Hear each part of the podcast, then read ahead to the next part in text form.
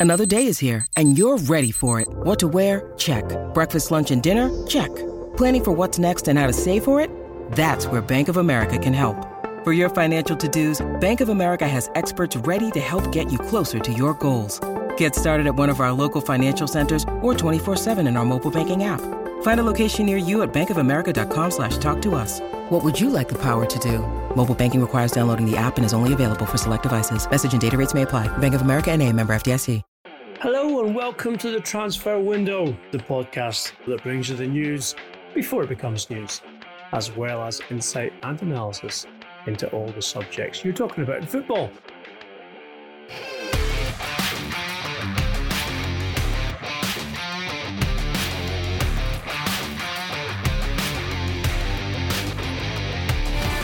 Today we've got a packed pod.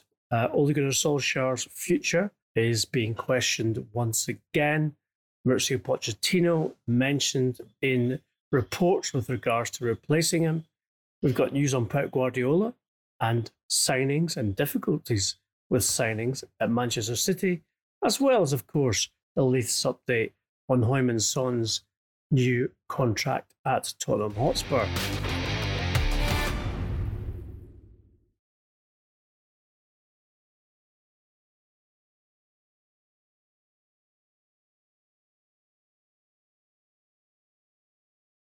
I'm delighted to see that uh, Duncan Castles joins me, Ian McGarry, uh, back on the pod after his pursuit to find the elusive David Narey butterfly. Duncan, please keep us up to date. What's going on with Dave Narey's butterfly? Well, yeah, they actually took that week off to move houses, and we have moved to a house that has Dave Narey's butterfly in the garden, would you believe? So it's been a very successful busy, busy week. Quite a lot has happened in football.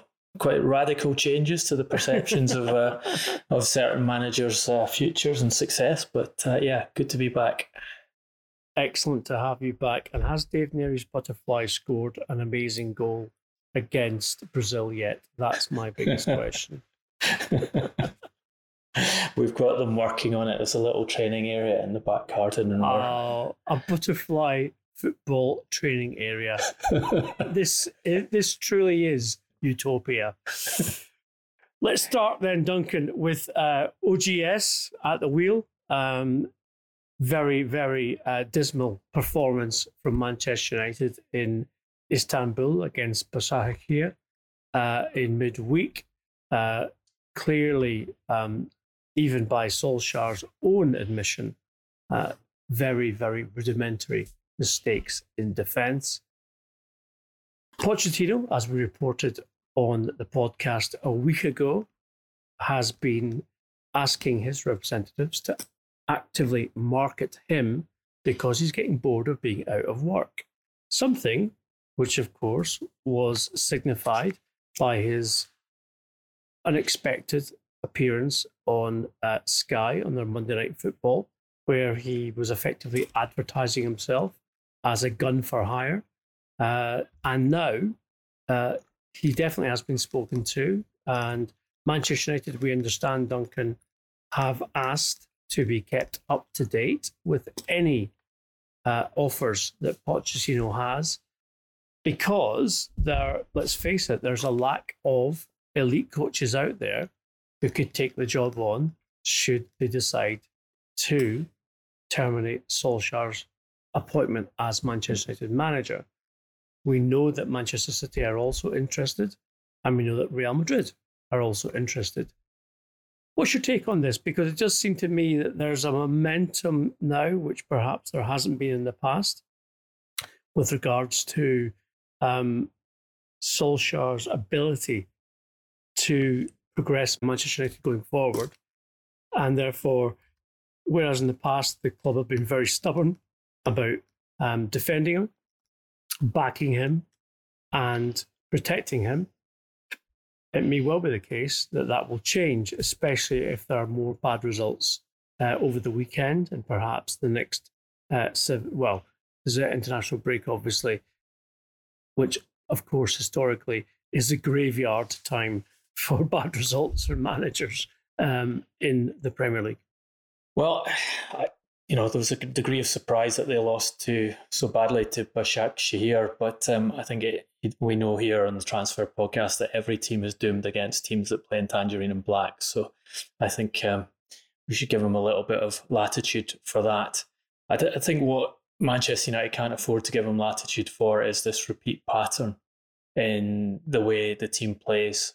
Um, we see these sets of excellent results against top sides, um, most recently against Paris Saint Germain, and then that, that comprehensive victory over Leipzig, who I think you have to remember is not are not as strong as they were last season, but still uh, an impressive win from them. They're able to beat the top teams um, relatively often, um, certainly more often you'd expect, given Solskjaer's overall win record as Manchester United manager, where he's on 32 wins out of 65 since uh, in total at in the Premier League, and 22 out of 52 since his, his permanent appointment. But um, what is very obvious is he doesn't have a second system, a way of playing against teams who don't make it easy for his team to play. The thing they're good at is sitting deep, um, working quite hard in midfield, feeding their fast forwards and scoring goals in the counter attack, and that has brought those good results.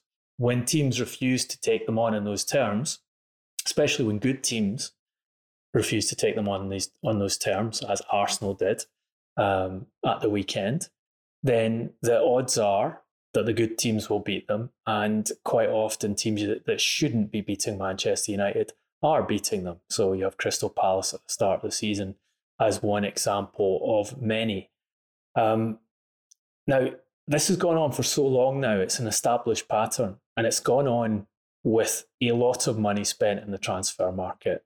No, Solskjaer has not got every player he wanted. Jadon Sancho is the obvious example here. But Manchester United made a point, Ed Woodward made a point in the latest investors call about talking about how they had made a greater net investment in players over um, the last three transfer windows, he thought, than any other club in European football. Now, I haven't checked whether his statistics are right on that, but they're certainly not far off. So there has been a lot of investment in Solskjaer's squad. There's this argument that um, the players are letting him down, the players need to be changed, uh, and he, he he can't properly succeed without having his own squad to work with. Well, the team that lost in Istanbul in the weekend, 10 of the 11 players he started were either players that had been brought in, purchased by the club, some of them for very significant fees, like Harry Maguire, the world record transfer fee for a defender, Aaron Wan-Bissaka, um, Bruno Fernandes, either bought for him and by him. And as he has said himself, he has the final say on any player going in and out of the club. And he said this on more than one occasion, or they've been handed lucrative new contracts under him. So this squad is this, the players, the majority of the players he's working with, certainly the ones he's putting in, into that game in Istanbul and has been using for the majority of the games this season, are players he has decided either to bring to the club or to retain to the club uh, or to promote, you know, give them greater importance in the squad. So this is, you know, it's his squad, it's his way of playing.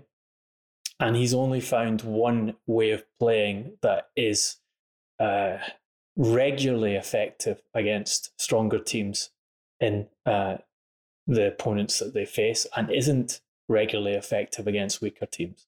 And you cannot see this pattern of play producing a Premier League challenge or a Champions League challenge for Manchester United. Now, Manchester United, the Glazers might not care about that. They might be happy carrying on getting Champions League qualification um, the fans backing, enough of the fans backing Solskjaer that they don't have to change.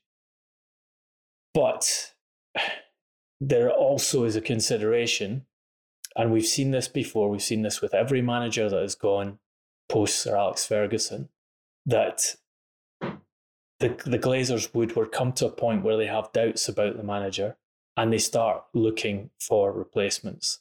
They did it with Van Gaal. They, they lined that um, deal up before Moyes had gone. They did it with Mourinho. That deal was lined up far in advance of Louis van Gaal being sacked.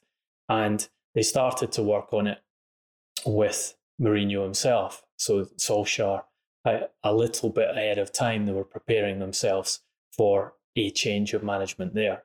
Has to be said that Manchester United are briefing off record, so they're not committing themselves to this in print or uh, on audio, um, but they're briefing that they are substantially behind Solskjaer. They don't have doubts in the project that he is not going to be dismissed. But again, historically, we've seen this from Manchester United. They will brief off record that they have faith in their manager. In fact, if you listen to what Louis van Gaal uh, has has talked about his time as as Manchester United manager, he will tell you that that Ed Woodward basically lied to his face over his decision to change um, to Jose Mourinho or to change coach. Um, so they are happy to say one thing, even to the people they employ, about what their intentions are, and to prepare replacements should they decide they need to make push the button and make a change.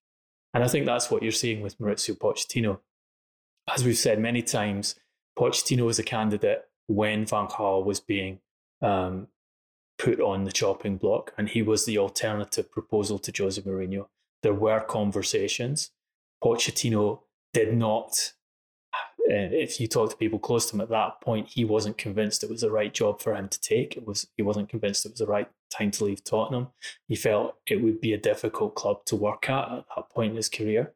In the end, the job was offered to Mourinho instead. But Pochettino has been on their list for a long time, and there have been these background conversations with Pochettino's people about the possibility of him coming to Manchester United in the period since he's been dismissed by Tottenham. I think the problem they have here is they're not necessarily shoe ins to hire him if they offer him the job. Um, Pochettino is probably the most accomplished, or certainly the most attractive out of work manager on the market at the moment. You could argue that Max Allegri is is maybe a, a, safer bet if you're going across European clubs, but Pochettino has that ex, that experience and expertise of coaching in England. He knows the division. It seems that he would prefer to continue in the division um, rather than move overseas. Um, so you you have a proven product there, um, but they're Manchester United are not the only club who may be in need of a replacement manager soon, and not the only of the top clubs who may be in need of a replacement manager. You have Real Madrid, you have Barcelona struggling, you have Paris Saint Germain, where Leonardo wants to get rid of of uh, your friend Tam Tuchel. Um, you have issues in Italy as well that there can be a number of jobs opening up um, we'll talk later in the in the podcast about Manchester City, and Pochettino could be a candidate for all of those jobs. So if you're Manchester United and you're starting to think, actually, we might have to change Solskjaer after all, then you want to um, at least be made aware of what Pochettino is doing. Ask, and this is a very typical thing for a club to do: say to a candidate, "Don't take another job without telling me."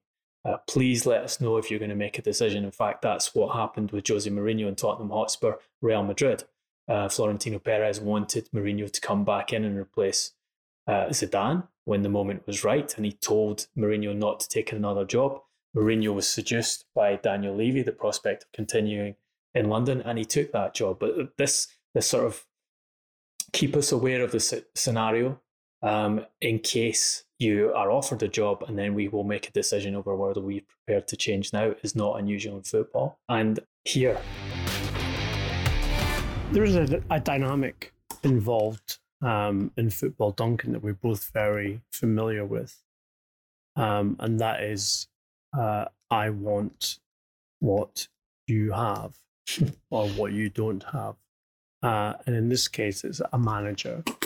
Now, if you look at this from Pochettino's point of view, he has options, clearly. He's still very coveted, regardless of being out of work um, for almost a year. What does he think in terms of, you know, what do, if we we're going to go inside his head and say, right, you go to Manchester United as a low bar because they haven't won very many trophies in the last seven years, three uh, as it happens. Uh, the squad is reasonable, but not brilliant. The resources are certainly there, but will you get access to them? Or do you look at Manchester City, where resources are very good and certainly available, and the squad is much stronger in depth and in the first team? And you look at Real Madrid uh, similarly, and of course Paris Saint Germain, as you say, Big Tam's in a bit of trouble there as well.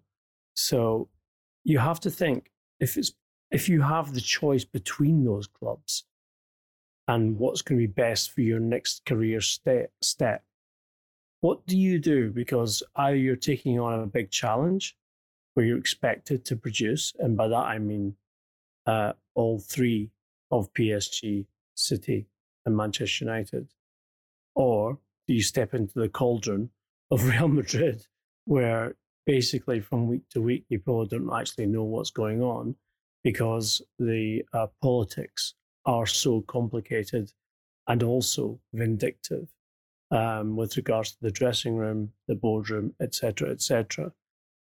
Pochettino has always struck me as a very, very considered and intelligent man who will make his choice. So I'm just wondering that if United were trying to, I'm not saying uh, force him into a decision, but certainly rush him into the job, that Pochettino is going to say to them, yeah, okay, I'll do that. I think he might have some sort of definite apprehensions about taking that job. He's definitely considered. He's definitely strategic. He definitely has a long term view of his career.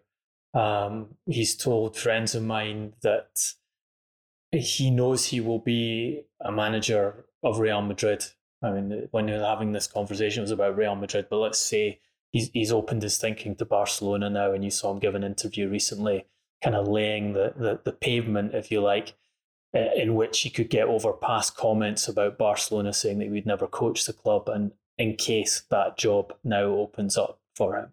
But he has this idea that he will manage one of the top clubs in Spain at some point in his career, and I think he he his his his guiding principle to this point has been let's let me do it at the right time he is well aware of how quickly managers can come and go at Real Madrid, and he will, and he knows that they're in a precarious period at present. So it might not be the best time uh, to move there. If you ask me, if all of those jobs are open to him, if he has the choice Madrid, Barcelona, Paris Saint Germain, Manchester United, Manchester City, then the, the obvious candidate is Manchester City. You move to the club with the the best playing resources with the most expensive squad in the history of the game with a setup which is designed around a manager whose football isn't radically different from your own. So you could see Pochettino going in with that squad and that style of play that Manchester City have at the moment and adapting it um, relatively comfortably. Um, and you know you will be backed, and you know there are achievements there um, for you to to to reach that are accessible and will make you an historic figure in the club. So if he comes in and gets them to a Champions League final, which remember he has done in the period which Pep Guardiola has been at Manchester City and failed to get past the quarter final, he will already have exceeded Guardiola's achievements on that stage. And, you know, with that squad, the, the possibility of winning the Champions League, if you manage it well, is eminently um, accessible to them. So all things being equal, all jobs being offered at the same time, I'd say Manchester City was the best. But Manchester City is not going to open up, um, or highly unlikely to open up before the end of the season when Guardiola's contract expires. And as you reported last week, Pochettino's getting a bit anxious and antsy and not enjoying the long period he's had out of the game. And so, in maybe that considered strategy, um, strategic side of him is is moved slightly to the side by the fact that he just wants to get back into his domain of managing a team, of being on the training ground every day. And you know that's what happened with Mourinho. Um, uh, people close to Mourinho advised him not to take the Tottenham job and wait for Madrid, but the opportunity to coach again in uh, the Premier League to live in London, where he's had a family home for over a decade, uh, was too attractive to him, and he he he basically said, "Okay, I'm taking this, um, and because I'm ready and I want to get back to work." Maybe Manchester United can take advantage of that by being the ones who actually have a job available first and can say to uh, Pochettino, "This is yours." And if you're Mauricio Pochettino, you you you have studied what Manchester United are doing, and you know you can improve on what Solskjaer has achieved. You know you're a better manager than Ole Gunnar Solskjaer. You know your training is better, you're tactically better. You know you have more experience of coaching players of this level, so you can you can back yourself to improve things. But you're right that Solskjaer is not the only problem about Manchester United. You have to deal with the Glazers, you have to deal with Ed Woodward, you have to deal with bad recruitment, you have to deal with these um, structural issues within the club, which I, I wouldn't be surprised if he's had a conversation with Jose Mourinho about. Um, and you have to make, take into account I go there, I, yes, I improve over Solskjaer, but can I get to where I actually need to get to? And one other factor I would add into this is with Manchester United, you know you'll get time, even though that they, they have dismissed Van Gaal, dismissed Mourinho, um, and probably are going to dismiss Solskjaer before too long if they have any sense. They have given all of those managers a significant period of time to uh, to try and work. The, the exception here is David Moyes, but as you reported many years ago, David Moyes was not the Glazers' choice. He was not Edward Woodward's choice as manager. He was the stopgap that Alex Ferguson had to turn to when his attempt to an agreement to with Jose Mourinho to come to Manchester United at that point fell through because Mourinho was seduced by Roman Abramovich and Chelsea and went back there instead. And on that point, before we move to Manchester City and Pep Guardiola's future, Duncan, um, there is a slight irony um, in the fact that Solskjaer goes to Everton to play against Carlo Ancelotti's team uh, this weekend and Ancelotti was in fact the Glazers' first choice uh, to replace Sir Alex Ferguson when he retired in 2013, until Ferguson uh, demanded as part of his retirement package that he got to choose his successor. And as you said, Jose Mourinho was his first choice, uh, but that didn't work out, and so he went to David Moyes instead. But actually, the Glazers wanted Ancelotti, and indeed, wanted Ancelotti again before they appointed Mourinho when they sacked Louis Van Gaal, but he was already ensconced elsewhere and would not move. So it is something of a, a sort of strange coincidence that Solskjaer may come under even more pressure um, this weekend if he loses to uh, the manager who the Glazers wanted in the first place.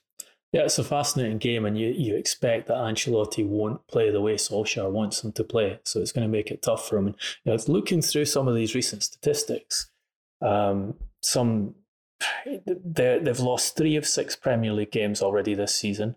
Um, they've not lost four of the first seven in a league campaign since 1989.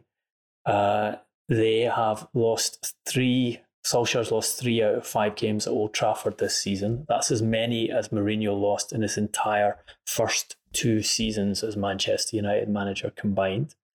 Um, and this one's really fascinating. Only three games since June, since the end of June, that they've won without being awarded a penalty in them. And, that, and that's Brighton in the League Cup, basically Brighton reserves, Lask in Europa League, and Lask were already out from the the, the first leg defeat at Crystal Palace last season. So it shows that dependency uh, on penalties and, and some of the decisions he's been making as well. So the, to drop David De Gea after the Arsenal defeat for me was bizarre because De Gea has responded well to having Dean Henderson pushing him.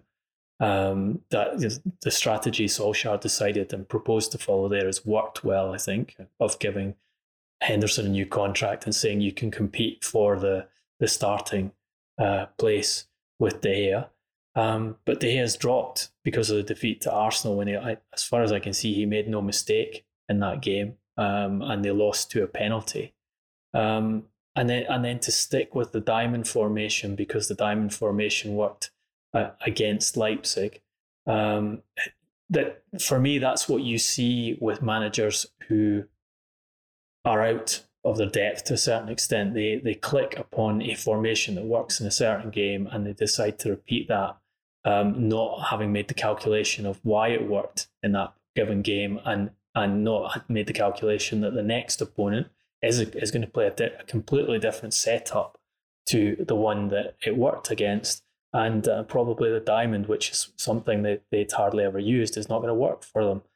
Um, it leaves them. Solskjaer has always talked about how he wants to play with pace and width and, and wingers. When he plays that diamond, it's very narrow. You're using um, Luke Shaw and Aaron Wan-Bissaka to provide the width, and neither of them are great um, deliverers of balls. You know, both can get up and down the wing, but the, the, their uh, ability to provide crosses or passes into the centre create goals is not their one of their strengths.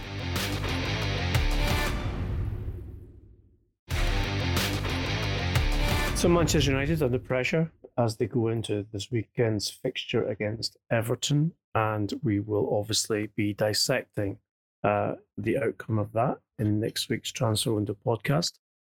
At the same time, uh, we have received information, having spoken to a couple of uh, very senior, influential, and uh, important agents in Europe uh, about Manchester City's uh, recruitment plans for both January and next summer.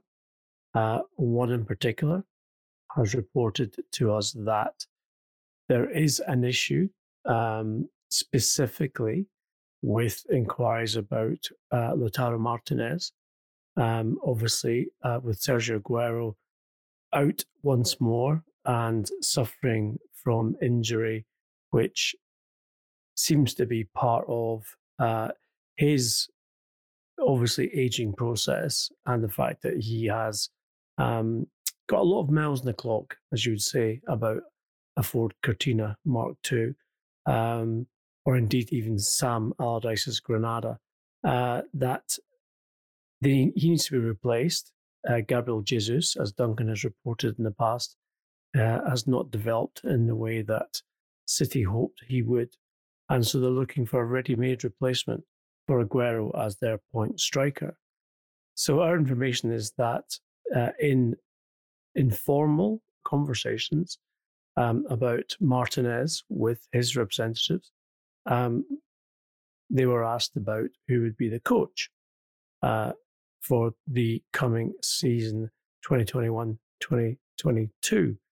And that City were unable to answer that question on the basis that uh, Pep Guardiola's contract expires at the end of this season, and that uh, invitations which have been made to extend that contract have been declined so far, and therefore they are in a state of um, stasis with knowing who the coach will be for the season after this one. Uh, Duncan, this comes back to um, our conversation with both Pochettino and Allegri. But you can see why a couple at Manchester City who are trying to catch up on Liverpool in terms of uh, recruitment strategy, where Liverpool have excelled in the past three years, um, are having difficulties uh, when they can't even tell players who are their main targets who the coach might be.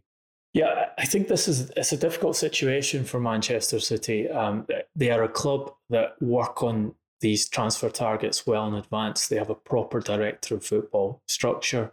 They talk uh, and, and unearth information about their targets. They put deals in motion early on.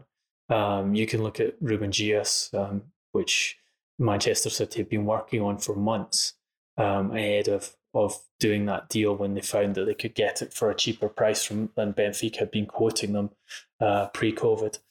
Hmm. Um, but if you have these conversations and you're in a position where you're unsure about the manager's future, you you kind of can go three ways. You can refuse to to give an answer. You can lie and say, um, we we're sure that Guardiola is going to stay.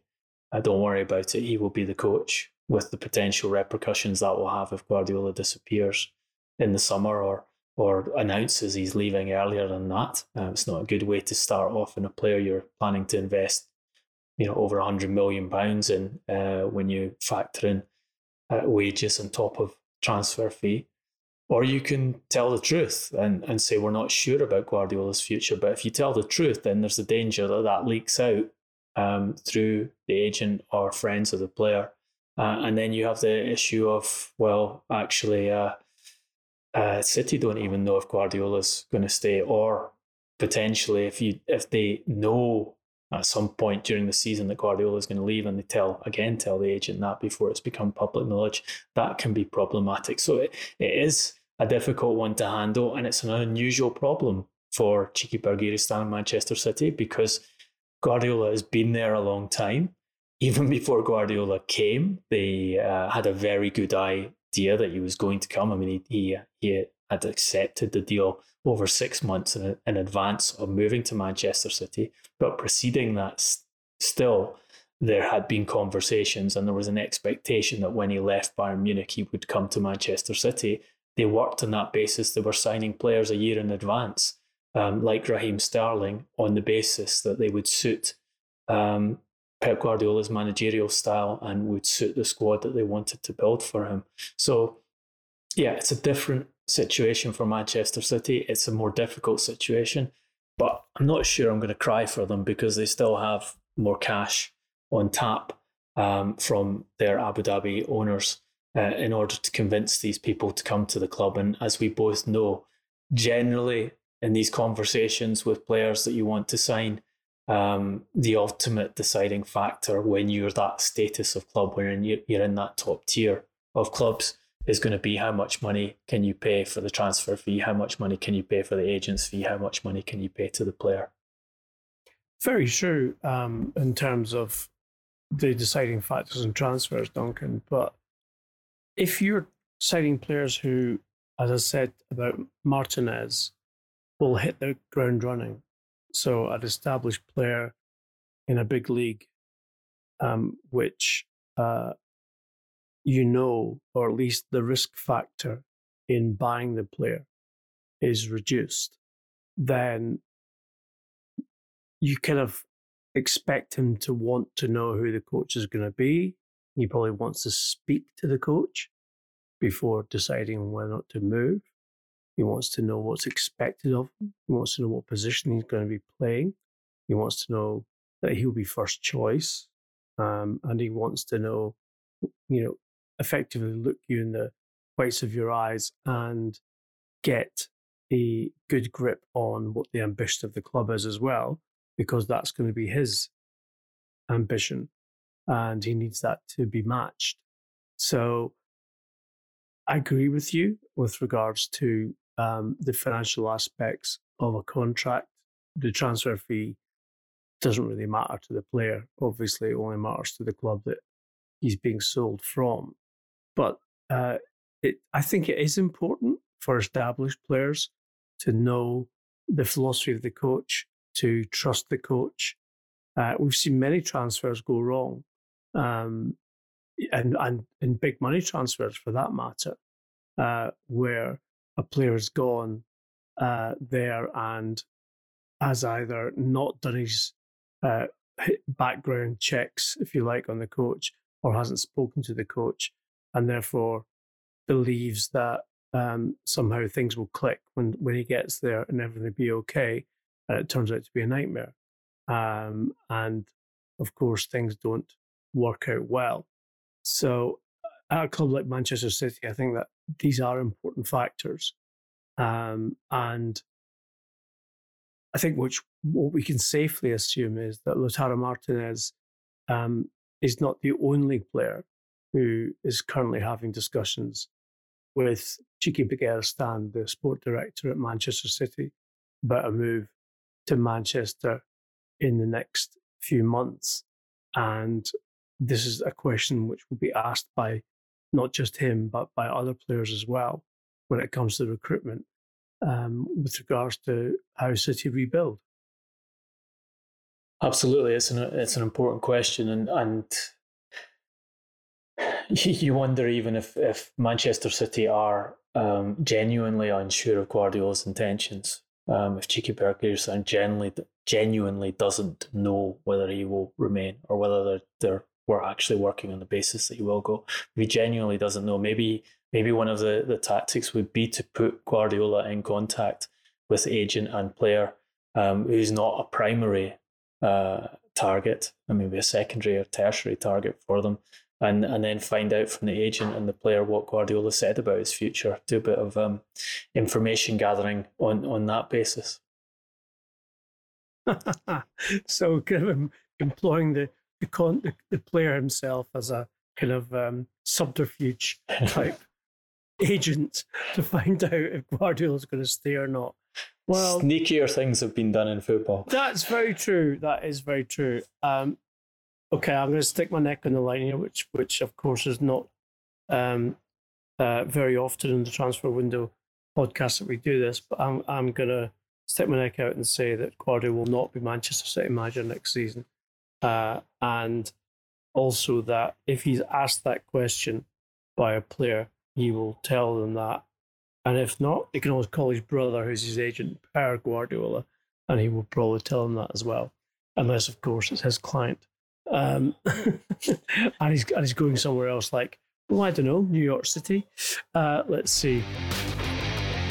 Duncan, we um, revealed on Tuesday's podcast that um, Son Heung-min uh, uh, agents had met with uh, our old friend Daniel Leverage um, in uh, for dinner uh, on Tuesday night uh, this week to discuss the player's new contract.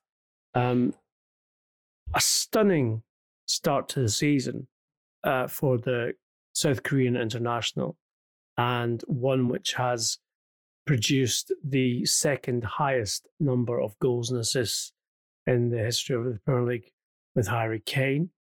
It's our information that uh, Son, uh, who is extremely popular member of the Tottenham dressing room, has told his captain, Harry Kane, that he expects to sign a new deal in the coming days. Um, can you update us on that in terms of where the negotiations are and how they are progressing? Yeah, I, am told that the meeting between Levy and, and CAA went well um, on Tuesday. Uh, they went on to the Novikov restaurant in London. Um, it's very important for Jose Mourinho to to get this deal done. He he understands the the quality he has an attack, the partnership that's been built between Son and Kane. Um, you know, slightly different tactical use of the two with Kane playing further back now and, and providing more of the chances for Son, who's started off with a you know seven seven Premier League games, eight goals, two assists, uh, and ha- has been on a sort of con- constant trajectory of improvement for for several years now. So he has what a contract to 2023. His status is so high in the game, and he's at that age of 28 where you could see a player um, you know, we look to Mohamed Salah and um, and Mané um, at Liverpool, and we see they're ahead of, I would say, ahead of Son in that trajectory. But we see them eyeing moves to Madrid and Barcelona. At, you know, that big final career pay off uh, and switch to another league. And it would not be untypical for a player of Son's status to do the same. And that can be disruptive um, and it obviously it has has an issue for long term planning and can also end up uh, in increasing the ultimate cost of of retaining the player. So Mourinho would like to see this tied down. As you say, Son has told teammates he's happy at, at Tottenham. He sees himself winning titles there. So um, I think there's pressure from Mourinho on Levy to get it completed. Uh, and they are from what I understand, it's not done, but it's headed very much in that direction.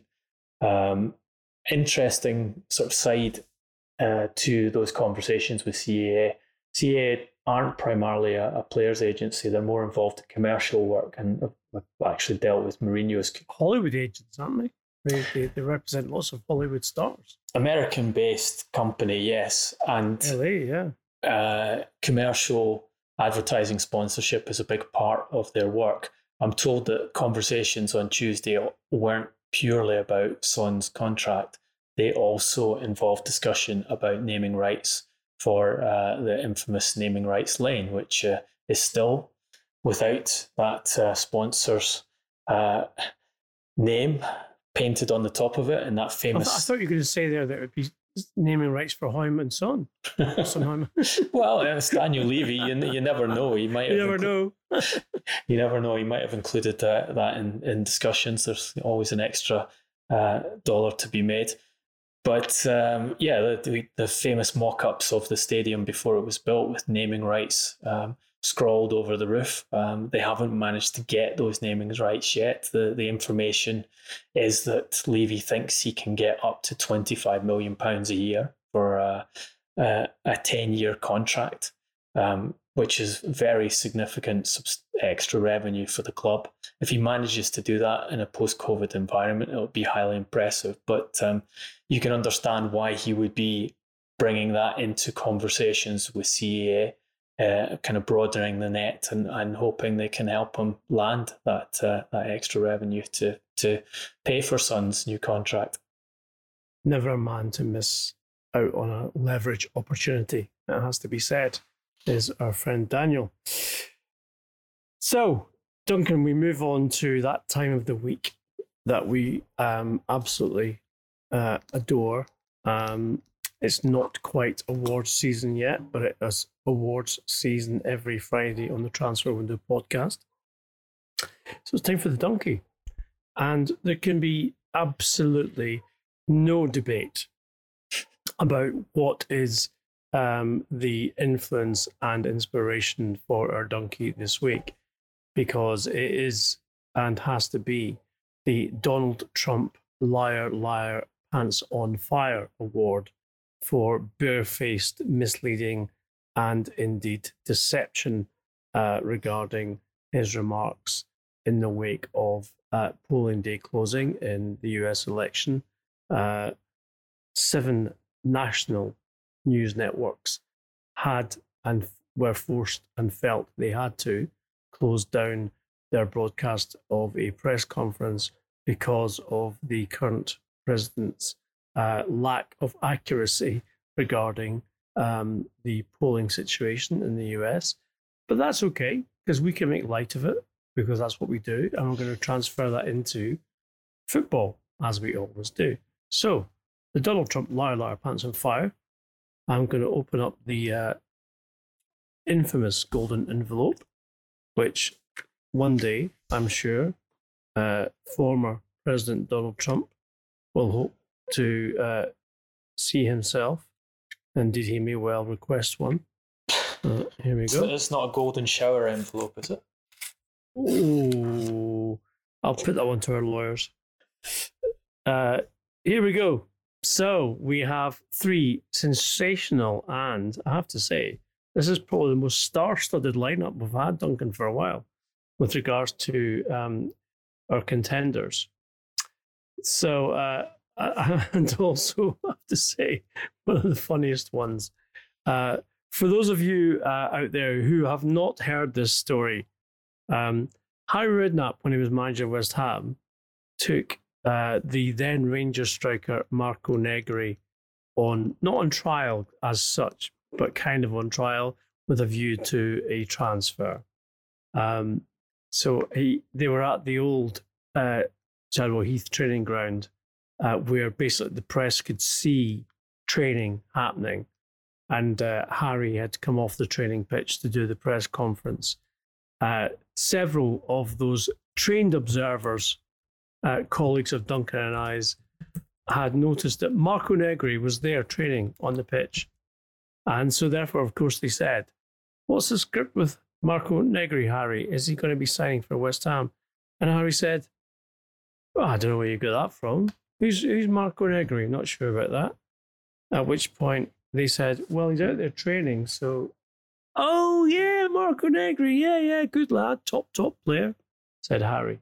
So he's our first nomination for the Liar Liar Pants on Fire.